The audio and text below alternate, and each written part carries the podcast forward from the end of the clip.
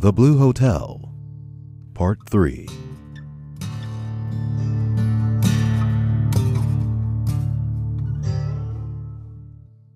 The men prepared to go out. The Easterner was so nervous that he had great difficulty putting on his new leather coat. As the cowboy pulled his fur cap down over his ears, his hands trembled. In fact, Johnny and Old Scully were the only ones who displayed no emotion. No words were spoken during these proceedings.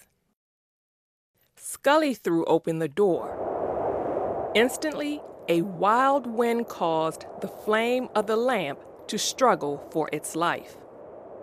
The men lowered their heads and pushed out into the cold. No snow was falling, but great clouds of it, swept up from the ground by the fierce winds, were streaming all around. The covered land was a deep blue, and there was no other color except one light shining from the low black railroad station. It looked like a tiny jewel. The Swede was calling out something. Scully went to him, put a hand on his shoulder, and indicated an ear. What did you say? I said, Screamed the Swede again. I won't have a chance against this crowd. I know you'll all jump on me. No, no, man. called Scully. But the wind tore the words from his lips and scattered them far. The Swede shouted a curse, but the storm also seized the remainder of the sentence. The men turned their backs upon the wind and walked to the shelter side of the hotel. Here, a V shaped piece of icy grass had not been covered by the snow. When they reached the spot, it was heard that the Swede was still screaming. Oh, I know what kind of a thing this is. I know you'll jump on me. I can't beat you all. Scully turned on him angrily. You won't have to beat all of us. You'll have to beat my son Johnny. And the man that troubles you during that time will have to deal with me. The arrangements were quickly made. The two men faced each other, obeying the short commands of Scully. The Easterner was already cold and he was jumping up and down. The cowboys stood rock like. The fighters had not removed any clothing. Their hands were ready, and they eyed each other in a calm way that had the elements of fierce cruelty in it, Now, said Scully. The two leaped forward and struck together like oxen. There was heard the dull sound of blows and of a curse pressed out between the tight teeth of one.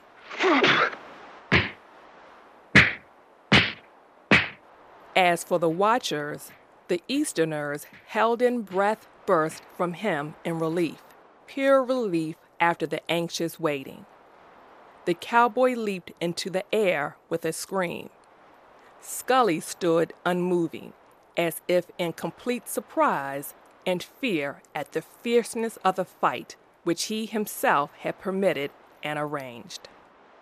For a time, the fight in the darkness was such a scene of flying arms that it showed no more detail than a moving wheel. Sometimes a face would shine out, frightful and marked with pink spots. A moment later, the men would be only shadows. Suddenly, the cowboy was caught by warlike desires, and he leaped forward with the speed of a wild horse. Hit him, Johnny! Hit him! Kill him! Kill him! keep still. said Scully icily. Then there was a sudden loud sound, dull, incomplete, cut short. Johnny's body fell away from the Swede, with sickening heaviness to the grass. The cowboy hardly had time to prevent the mad Swede from throwing himself upon the fallen body. Scully was at his son's side. Johnny, Johnny, my boy. His voice had a quality of sad tenderness. Johnny, can you fight some more?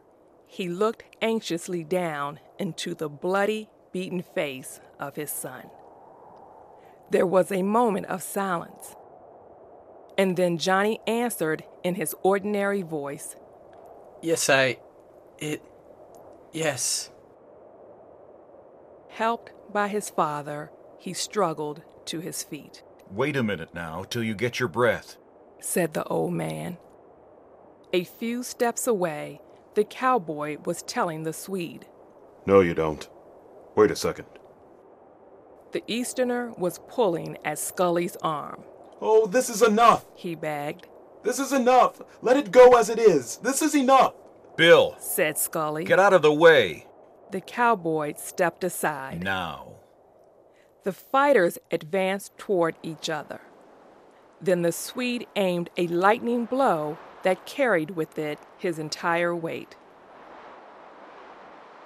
Johnny, though faint from weakness, luckily stepped aside, and the unbalanced Swede fell to the ground. The cowboy, Scully, and the Easterner cheered, but before its finish, the Swede was up and attacking his enemy madly. There were more wildly moving arms, and Johnny's body again fell away like a stone. The Swede quickly struggled to a little tree and leaned upon it, breathing hard while his fierce and flame lit eyes wandered from face to face as the men bent over Johnny. Can you still fight, Johnny? asked Scully in a voice of despair. After a moment, the son answered, No, I. can't fight anymore. Then, from shame and bodily ill, he began to weep, the tears pouring down through the blood on his face. He was too. too. too heavy for me. Scully straightened and spoke to the waiting figure. Stranger, He said calmly. we're finished. Then his voice changed into that deep and quiet tone which is the tone of the most simple and deadly announcements. Johnny is beaten. Without replying, the winner moved away to the door of the hotel. The others raised Johnny from the ground, and as soon as he was on his feet, he refused all attempts at help. When the group came around the corner, they were almost blinded by the blowing snow. It burned their faces like fire. The cowboy carried Johnny through the piles of snow to the door. Inside, they were greeted by a warm stove and women who took Johnny to the kitchen. The three others sat around the heat, and the sad quiet was broken only by the sounds overhead when the Swede moved about in his room. Soon they heard him on the stairs. He threw the door open and walked straight to the middle of the room. No one looked at him, Well, he said loudly to Scully. I suppose you'll tell me now how much I owe you. The old man, with a dull expression, remained calm. You don't owe me anything. Mr. Scully, Called the Swede again. how much do I owe you? He was dressed to go, and he had his bag in his hand. You don't owe me anything. Repeated Scully in the same unmoved way. I guess you're right. I guess the truth would be that you would owe me something. That's what I guess. He turned to the cowboy. Kill him! Kill him!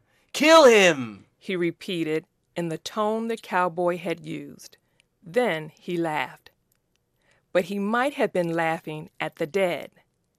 The three men did not move or speak, just stared with glassy eyes at the stove. The Swede opened the door and passed into the storm, giving one last glance at the still group.